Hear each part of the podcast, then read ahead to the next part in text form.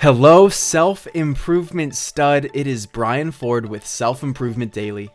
Take ownership of your personal development one tip at a time. I hope you're having a great day, and it's about to get a whole lot better because it's time for a self improvement sit down. Instead of the usual two minute episodes I share every weekday about a personal development tip, insight, observation, exercise, perspective, or whatever it might be, in self improvement sit down interviews, I slow it down and talk to industry experts so that we can hear their knowledge and experience on important topics. If you're new to the podcast, be sure to subscribe so that you can listen to your first tip tomorrow. If you've been here before, then welcome back.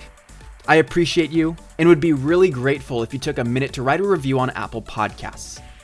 Anyway, you don't want to hear from me because today we have two fantastic guests. This is Self Improvement Sit Down number 50 with Shane Snow and Allen Gannett.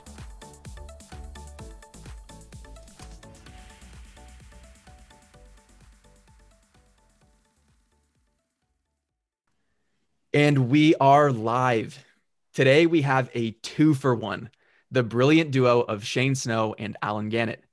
First, Shane is best known as the co founder of Contently, a content marketing platform He's the author of three incredible books and is a renowned journalist. Now, for Allen, Allen was the founder of a marketing analytics company called TrackMaven, the author of the book The Creative Curve, and he's a well established and respected marketer.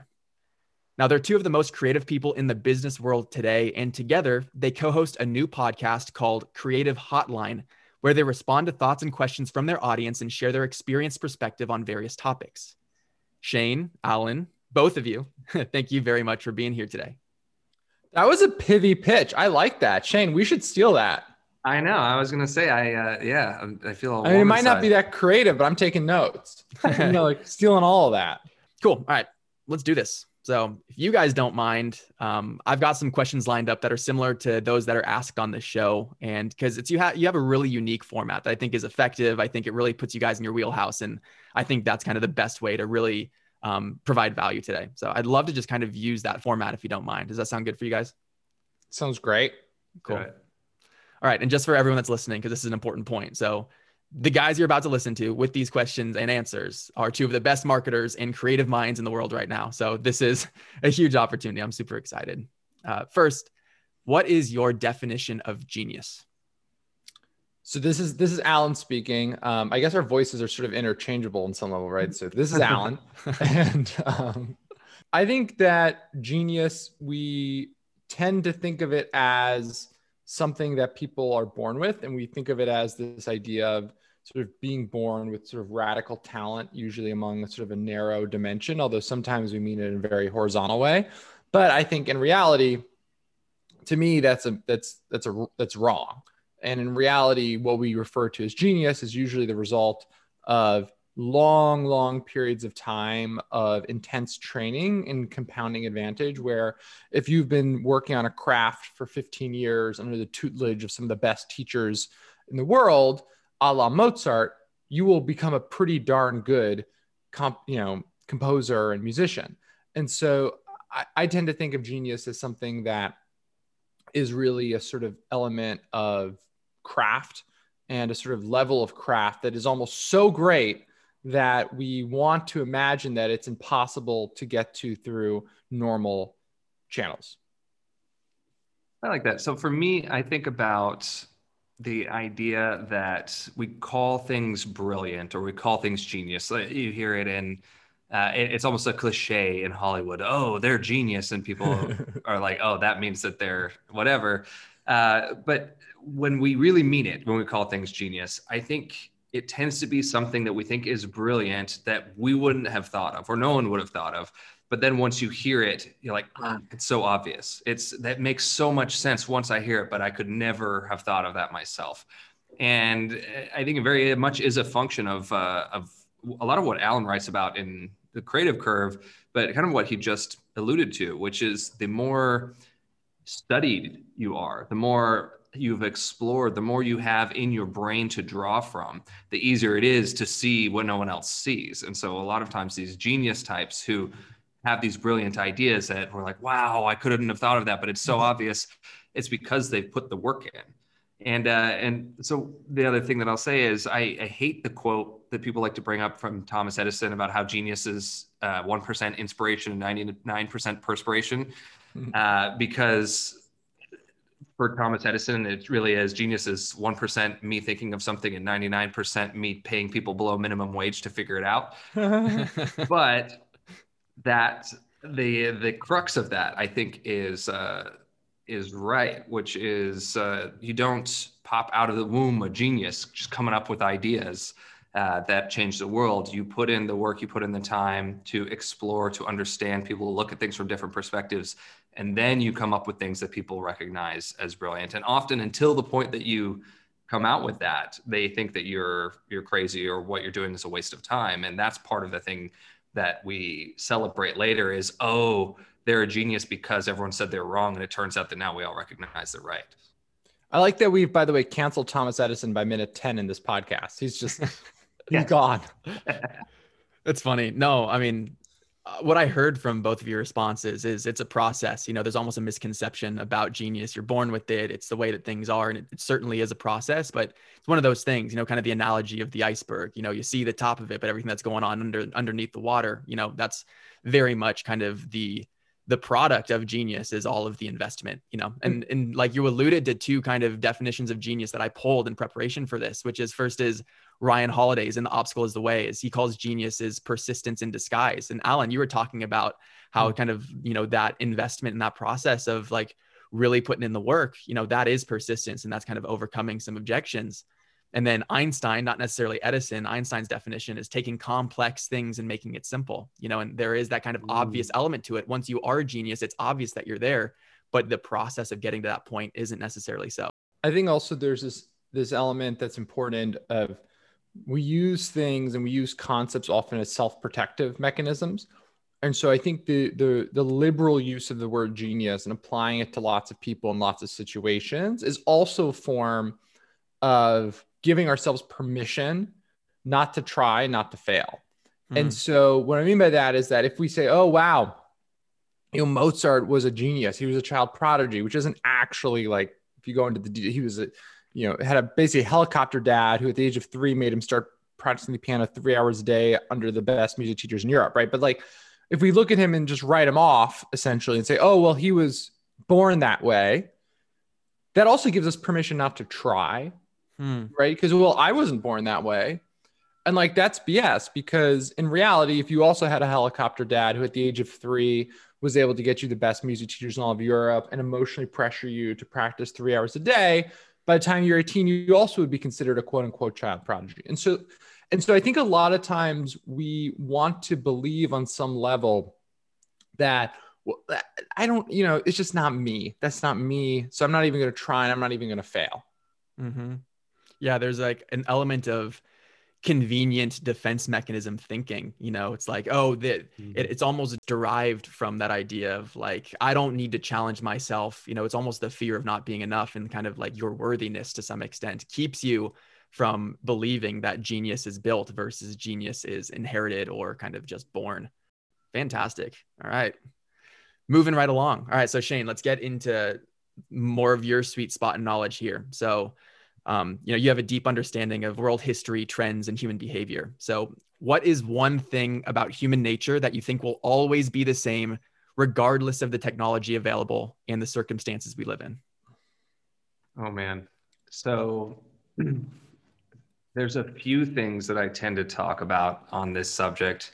The one that i, I think i love the most just because i i see my one of my strongest identities is that of a writer uh, is storytelling. So I have this whole rant that I, I don't have to repeat here, but uh, but I think it's really relevant to what we're seeing now on the internet and in culture in general. Is humans are built for storytelling. We use stories to teach people things, to get people to remember things, to get people to care about things, and we've done so since we could talk. And you know, our brains use stories as a way to hook onto information and remember it later. But if I want you to remember something important to me, chances are, if I'm I'm doing a good job of it, I'm going to tell you it in the form of a story. You see politicians do this. They tell a story about, you know, the starving plumber who you know makes this great change and that's why we need this policy rather than showing you a chart of you know something that you're going to forget and when you see so right now we're we're on a audio platform right uh, people are listening to us through headphones that is a medium and uh, and it's one of many mediums that the internet has enabled. And every three days there's some new tiktok dance competition app thing that uh, that people are using and getting excited about. And what you see as a pattern every time something changes with technology or communication is we we get excited about it, we do silly things on it, people join it just to do it, but then eventually the thing that ends up being what we pay attention to are great storytellers.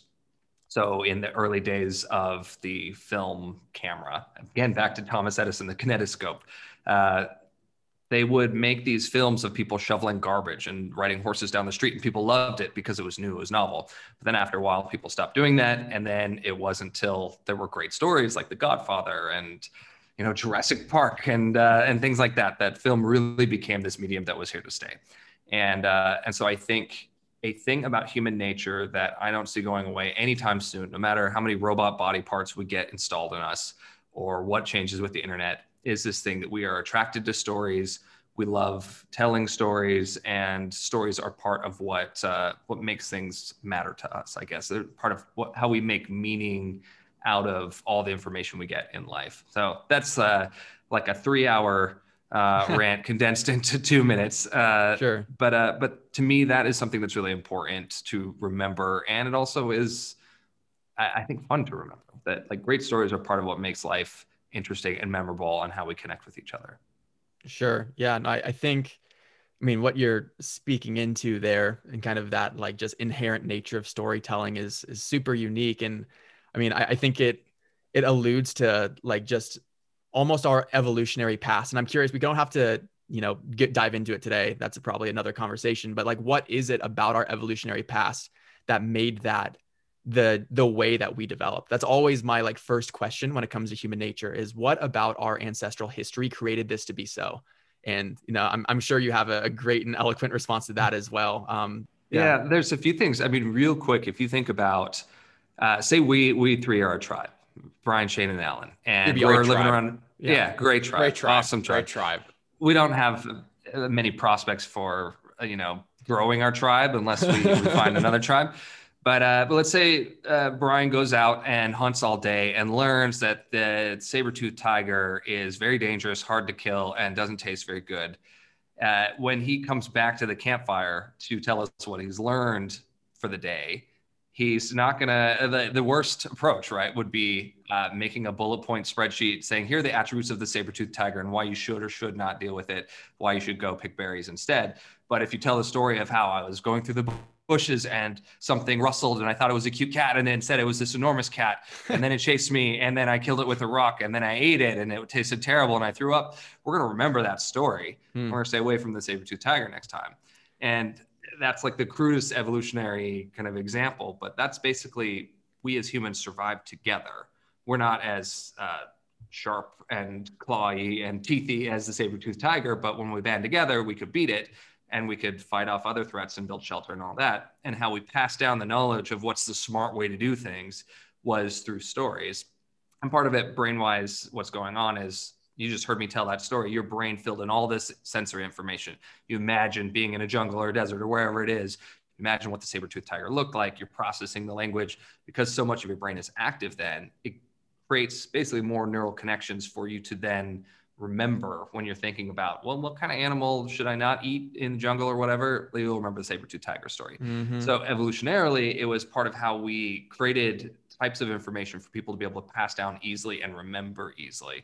That's the first one. The other one is uh, there's an empathy function of our brain that if I tell a story about how Allen uh, fought off the saber-tooth tiger and lost his arm and he did it so that he could you know provide the tribe with food and save the tribe and then i tell the youngsters and that's why you always give allen the food first after we have the big hunt uh, they'll be like okay grandpa allen is awesome and he did this stuff and so we care about him and so we'll give him the food so those are the two main kind of mechanisms but uh, but it, it's all in service of us surviving together and right. uh, and doing more together than we could on our own right No, brilliant. Yeah, I love the idea of kind of it's an aversion that's generated and it's a single experience. In order for the collective species to advance and for that local tribe to advance, since we have this ability to cognitively share lessons, that ends up being a survival advantage because now people in your gene pool who are in that tribe are now not susceptible to that same threat. So there there is an element of communication that helps with it. Super super brilliant. Love that. Cool. All right, Allen. Now this one's for you. So in the creative curve, you talk a lot about the optimal tension in marketing between the novel and the familiar. That concept I have applied in so many different areas once I understood it um, after reading your book. Um, but I'm curious to know from you in what other areas of life do you think this is true? And in what areas might this be false? Oh, there's, I mean, there's so many areas. Esther Perel, who writes these books about relationships and sex, talks about how in romance, there, there's very much an element of with any relationship, you need to keep that tension between the novel and the familiar, where, you know, having our spouse, you know, might feels familiar and very safe, but also if you don't inject novelty into your relationship and you don't sort of keep things, you know, unique and different, sometimes you can feel stale.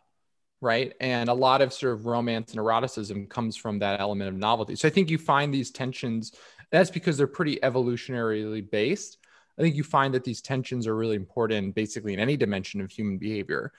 And it's why you think about, you know, with food or restaurants or vacations you like to go on, we constantly have this tension between wanting to do things that we've done before, wanting to do things that we know what to expect, with wanting to try new restaurants, new hotels, new friends, maybe even. And so I think this is a pretty ubiquitous dimension. And I go in my book about sort of why that is, but basically, our drive for the familiar is basically a safety recognition and our drive for the novel is a reward seeking behavior so things that we haven't yet experienced we apply to them what's called a novelty bonus which is basically there's this idea that there's maybe something of value there that we want to explore but we don't know what it is but we ascribe it we're pretty optimistic so we ascribe it as being pretty pretty pretty high and then once we've explored it, obviously the novelty bonus starts to go down. And so basically our brain balances these two things.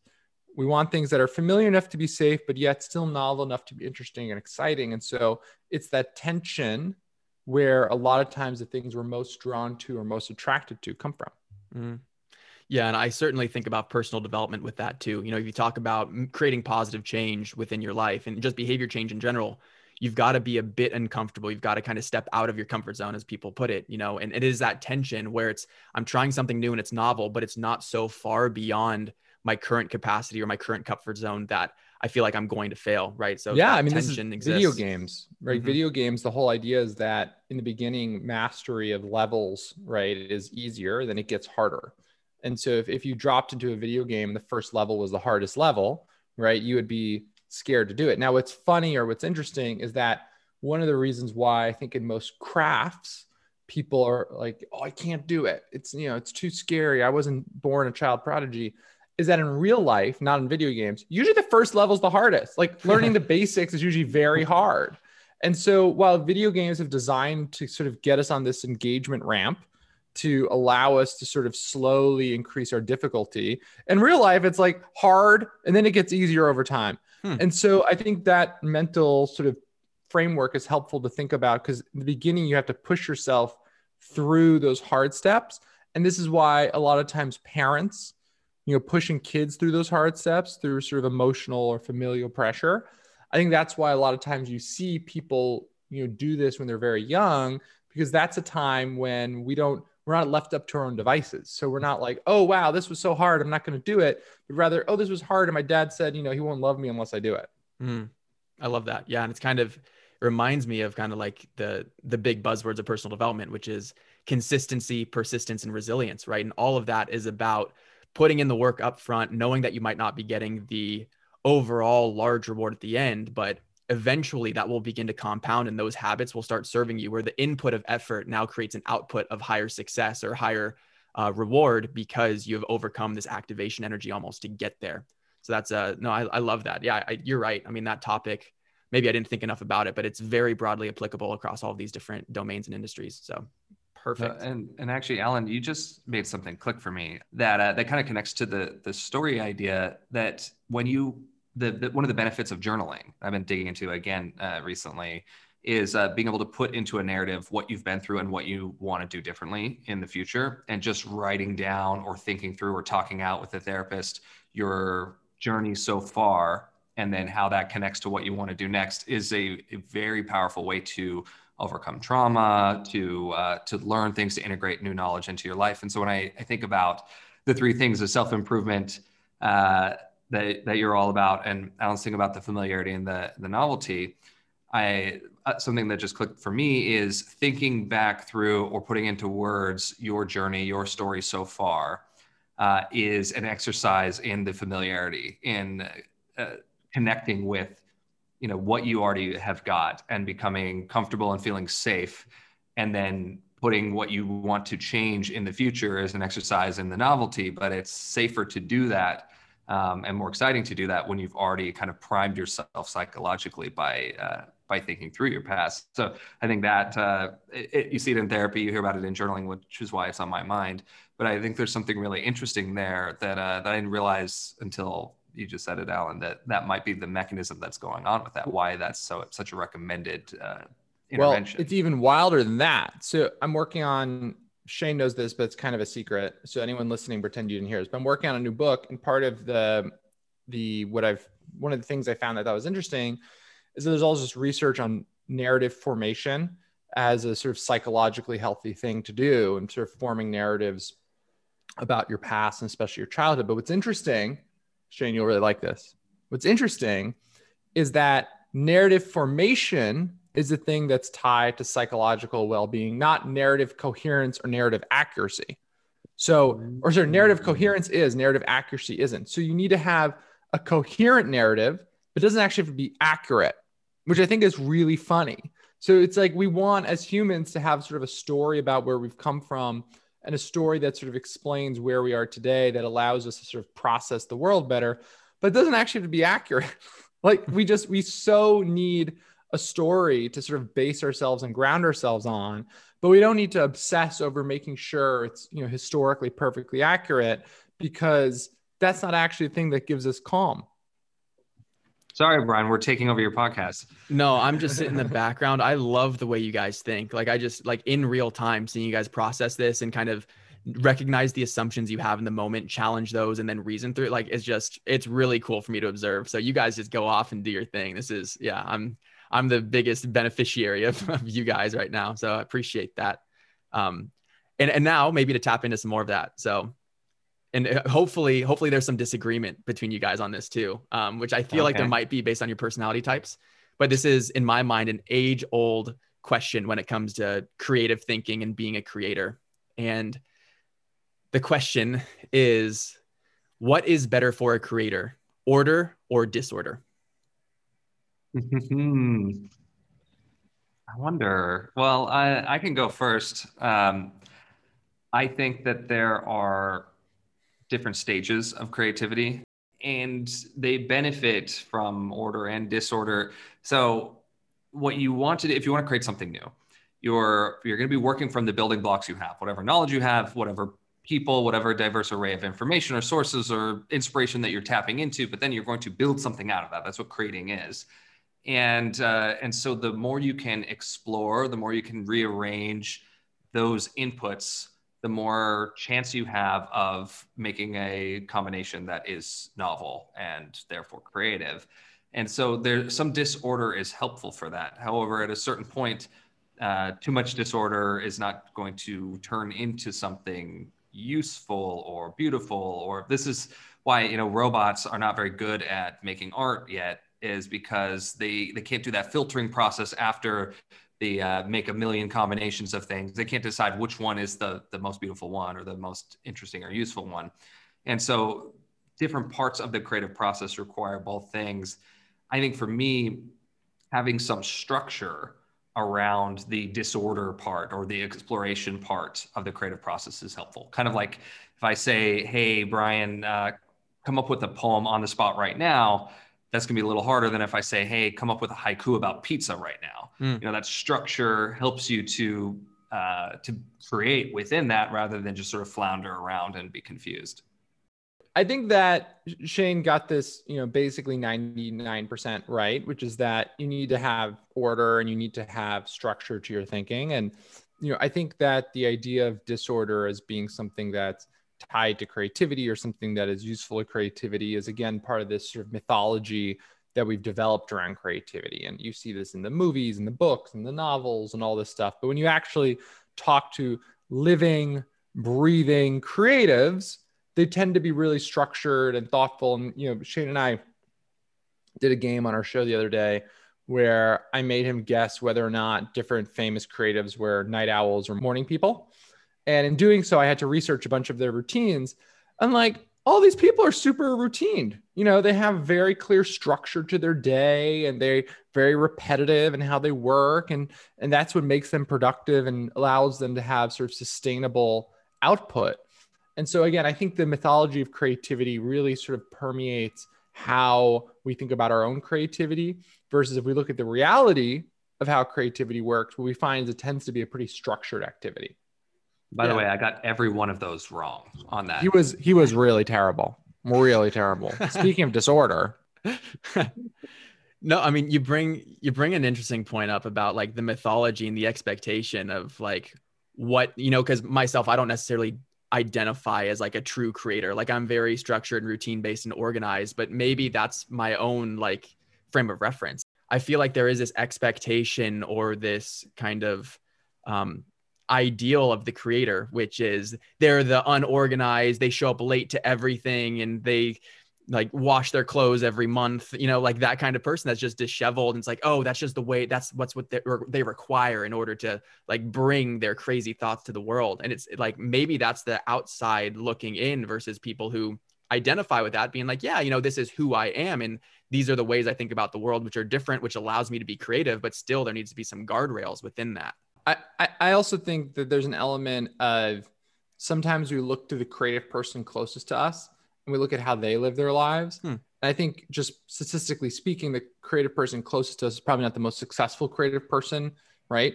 and so versus so in my book, I interviewed 25 living creative greats. So these were Oscar winners, Tony Award winners, billionaires, Michelin star chefs, very eclectic sort of set of very successful creatives live a pretty pretty successful, structured, organized life.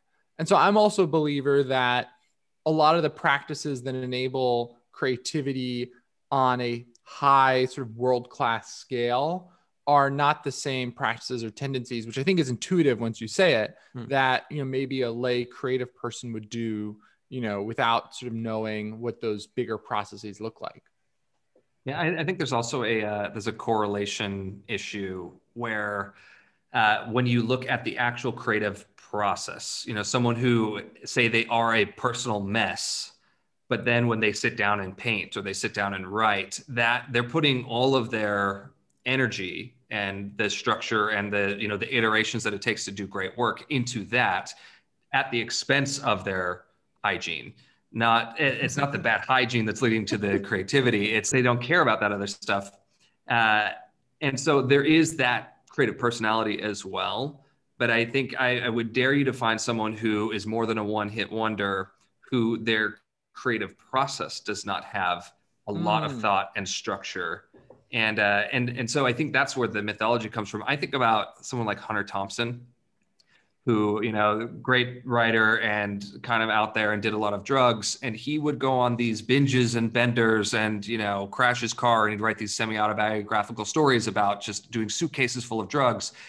But then when he sat down and he had a deadline to write he would sit down and write for 20 hours straight and you know only take breaks to use the bathroom and he was so rigorous about his actual writing. And this is actually an example of what we're talking about. There's this crazy exploration gaining all these experiences and you know in an extremely unhealthy way. But then when he actually did the creative part he's filtering stuff down and being very very rigorous and dedicated. But what people take away is oh if i do suitcases full of drugs i'll be creative. Like that's not that that that's not what you should take away from that at all. Love that yeah, I mean, both you guys reference, in my opinion, kind of, yeah, we talked about frame of reference, but also just the general relativity of a creator, you know, relativity both yourself to others, but then also yourself to your other processes. And I think, yeah, that correlation piece is really interesting because it's like, you think of the creator holistically of them as a person, but then the creator's creativity comes out when they're creating. So it's mm. like, what is that process itself? And that requires some kind of order, but perhaps it's the disorder in their life that allows them to enter that flow state so they can apply their creativity in such a unique way. So there's, I don't know. I, Shane knows that's one of my pet peeves. No offense, Brian. I just think I think there's this idea that like all these creatives are like deeply messed up, and I think that's there are messed up creatives, but there's also messed up accountants, right? Yeah. And messed up insurance salespeople, and so I think those stories might be better narratives or stories, but I know plenty of very very successful creatives who are like nice, normal, sure. kind, or, you know, yeah. people with their life together. Right. And, I, and people I, leverage anything as an excuse, you know, like you talk about anything and someone's going to take it to the nth degree and like make it an excuse or kind of be the hyperbole of whatever that is, you know? So I, of course, maybe and, that's and just exaggerated in the creative community. Yeah. And I think there are creatives who are complete disaster and that, you know, benefits their creativity, but I also think there's creatives who, maybe are deeply in love and that benefits their creativity mm-hmm. or sure. are deeply in grief from a loss and that benefits their creativity or you know they you know there's good and bad they're, traits they're just healthy and happy and able yeah. to focus and that helps their creativity yeah yeah oh my god i'm brian i'm like i'm like you're i am to be fair i am like a depressive and so i guess you know in terms of writers i do fit that cliche at least so everyone's got something, you know. It, it, yeah. That's the thing. Like that's what you mentioned. Like everyone's got their motivation. They've got their reasons. You know, they come from their own vantage point, and and that's why art is different when it's created. Is because it's the the people inherently behind it are so different. You know, so that's. But, but that. that's a good. Like I think about my own depression. I'm not productive from a creative perspective when I'm depressed. So, you know, it's not, I don't even find it beneficial. I don't even find that when I'm depressed, I like sure. get ideas that benefit my creativity. So but perhaps I, I just think that, it's, it's that experience though, when you are in a different mind space that you might be able to leverage that at times. So it's it's one of those like so. yeah, I mean, I, I don't want I, to speak lightly of no, what you experience, I think, but I think, it makes me right, more Brian. empathetic. Yes. I was going to say Allen is one of the most empathetic people I know. He's Perfect. he's gone through things that other people go through and he understands that. And I think to some degree he may subconsciously draw from that experience later when he's feeling well, but he certainly is a better collaborator, a better human being because he understands some of the hard things in life that not oh, everyone goes through. Cool. Love you guys. Oh, Love you, you too. Are, we're such a good tribe. okay, and let's let's wrap it up with one last question. Actually, kind of piggybacks well off of that idea of hey, things aren't perfect all the time. Um, which I mean, let's be real, like no one is. So I think that's an, important to address. Shane is perfect all the time. Okay. There's uh, always, like I said, there's always an exception. But this is more of a practical and tactical question rather than kind of like a, and maybe introspective. But I think I, ultimately I want more of like a tactical answer. Um, and it's just about failure, you know. So something that there's a conversation around failure, which is like, oh, it's so important. You need to put yourself in failure shoes and go out and fail as fast as you can if you want to be successful, right? You know, that's something that I think a lot of people I respect have mentioned and experienced, and likely you guys have as well. Um, it's easy to say in theory, and it's very difficult to do in practice. If you actually are experiencing failure, how do you harness that? Right? Like that is it's it's inherently difficult. It's it's uh, it's unnatural. Um, so practically, you know, what do you do, or what can you tell people to do um, when they encounter real failure in their life so that they end up pulling positives or opportunity out of it? Like do you have any practices or ways of thinking about it that you've used and benefited from? Yeah i mean i've experienced things that have had like serious failure and i have two thoughts. One is i think being expressive and externalizing not the blame but externalizing the experience and just make talking about it and making it feel I think more tangible and practical. I think if you try and put you know bottle up all the failure and think about it and obsess over it, I think it can be very destructive. But I think talking about it is actually very liberating and it helps people other people connect with you and it helps people understand and i think once you start talking about it you can start to process like where things went wrong and what you also find when you have a career in anything creative over time is that, you know, there's an element of luck, but there's also an element of skill and craft. And I think realizing that it's both, I think is very healthy because one, sometimes when you fail, it was because of luck. Sometimes when you fail, it was because you made the wrong decisions. And a lot of times it's a little bit of both. So in uh, in my first book, I wrote about failure versus feedback in the third chapter, and it starts with I went to a startup funeral. It was I don't know ten years ago, um, and uh, and someone was throwing a party for the death of their startup company. I thought this was fascinating, so I was I dug into yeah I dug into why that and is the uh, you know the talk track about fail fast fail often failure is good let's celebrate it is that healthy or not and the conclusion that i came to through a bunch of research and and you know going to some of these events and and then looking at the psychology behind failure is uh, the, the short answer is you know what's better than failure is learning so if what you do doesn't work out and you frame it as failure that is a lot more psychologically taxing for most personality types than if you frame it as learning. And if you approach what you're doing from that standpoint, then you can set yourself up to, I guess, learn at every juncture. The longer something goes on, the hard, the more a failure hurts. You know, so if you, so we're we're writers, Allen and I. So say we write a, a whole book, and then show the book to someone, and it's terrible that hurts a lot worse than if we write an outline for a chapter, show it to someone, and it's terrible. And we learn mm. from that how to make a better outline for a chapter. So, this sort of rapid feedback process that creates uh, more learning than it does failure sets you up to not be so devastated uh, when something doesn't work out. But if you do make a big bet, you do work really hard on something, you spend a lot of your time or life on something, and it doesn't work out, that can be very painful and very demotivating, but you can always learn from it. So there's this uh, this concept in psychology called post-traumatic growth, which is uh, it's something that's been written about a lot in the last few years, but I think it's a really empowering idea. Is when you look at the statistics, most people who have a trauma happen to them end up growing eventually from it rather than being uh, stressed from it. So PTSD is the more rare case. Uh, and you know, this is not to minimize anything to say, well, if you you know someone dies and you're you have PTSD, uh, then that's your fault. That's not your fault at all. But what, what I'm saying is that most people manage to eventually learn from and be better for trauma. And if you approach setbacks in life knowing that, it actually increases your chances of growing from trauma rather than being stressed by trauma in the long term. And so for me, that's just the core philosophy and principle that uh, that's that's what's most likely going to happen. Uh, so turn failure into learning. Set yourself up so that you can learn and not feel like it's a failure. And in the cases when you know some things are completely devastating and lead to PTSD, there are people there to help you, and there are professionals there to help you that can turn PTSD into post-traumatic growth. And so there's always a way out. Sometimes it doesn't feel like it, but for me, that's my approach to the failure thing is uh, great. Your, your startup failed or your thing isn't going to work. Well, glad we learned now rather than five years from now when it would hurt worse. And uh, mm-hmm. uh, let's see what we can learn from it. Let's support each other through it. Yeah. Yeah, no, I mean, failure and and kind of relating with failure certainly is a mindset, you know, and and that's the difficult part is it's so kind of esoteric if it's a mindset. It's like, oh, well, what do you do with your mindset? But mm-hmm. I, I love that frame. So I mean, obviously with traumatic experience, that teaches you a lot, but that's almost like forcing your, you know, like it's like a forced lesson versus a more of a mindset lesson. Just mm-hmm. because like through rationalization, you need to find meaning in whatever happened. You know, that's just kind of one of our natural tendencies. And I would say one one thing I would add to that is I think part of that journey or experience is acknowledging that failure sucks.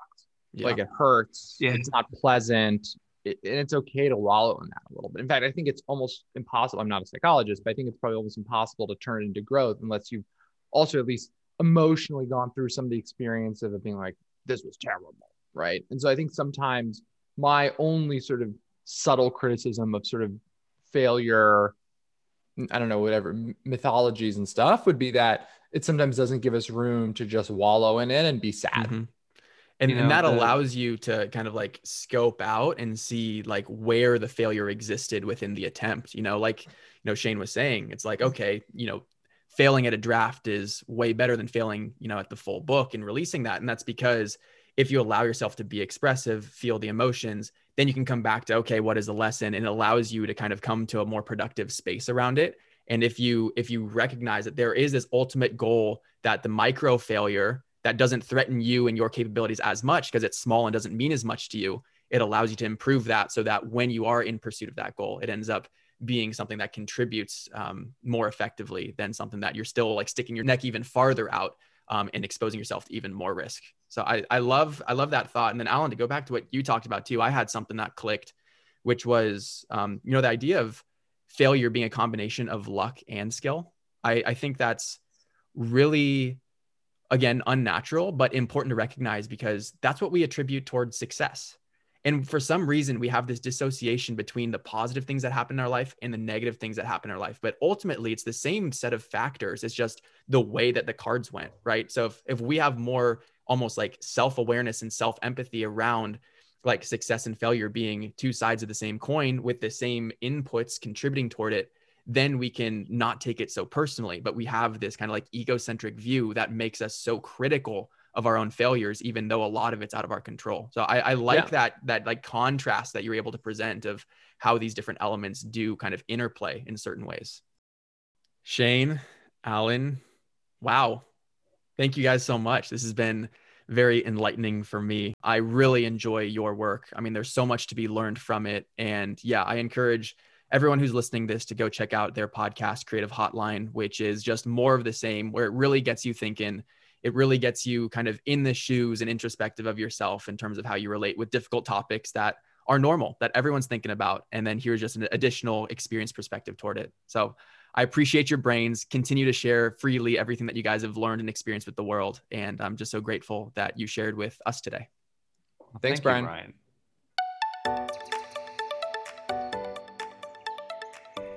There you have it. That was shane snow and allen gannett I really like how that conversation went. It was inquisitive and introspective, while still rooted in experience and at times very open and vulnerable. I cannot share loud enough how pioneering their work is in the marketing space, and I'm glad you got a taste of it. If you want more, I highly recommend you check out the podcast they host together. It's called Creative Hotline, so you can learn more of their understandings and insights. In this conversation, we covered a few topics related to genius, storytelling, organization and order, our evolutionary tendencies, and failure. And on the Creative Hotline podcast, they talk about so much more. I'm lucky to have them in my tribe, and I'm lucky to have you in my tribe too. Don't hesitate to reach out on Instagram at self.improvement.daily if there's anything I can help with. I live in service of you and your goals, and I'm honored to play a role in your growth. Thank you for listening, and I'll see you next time on Self Improvement Daily.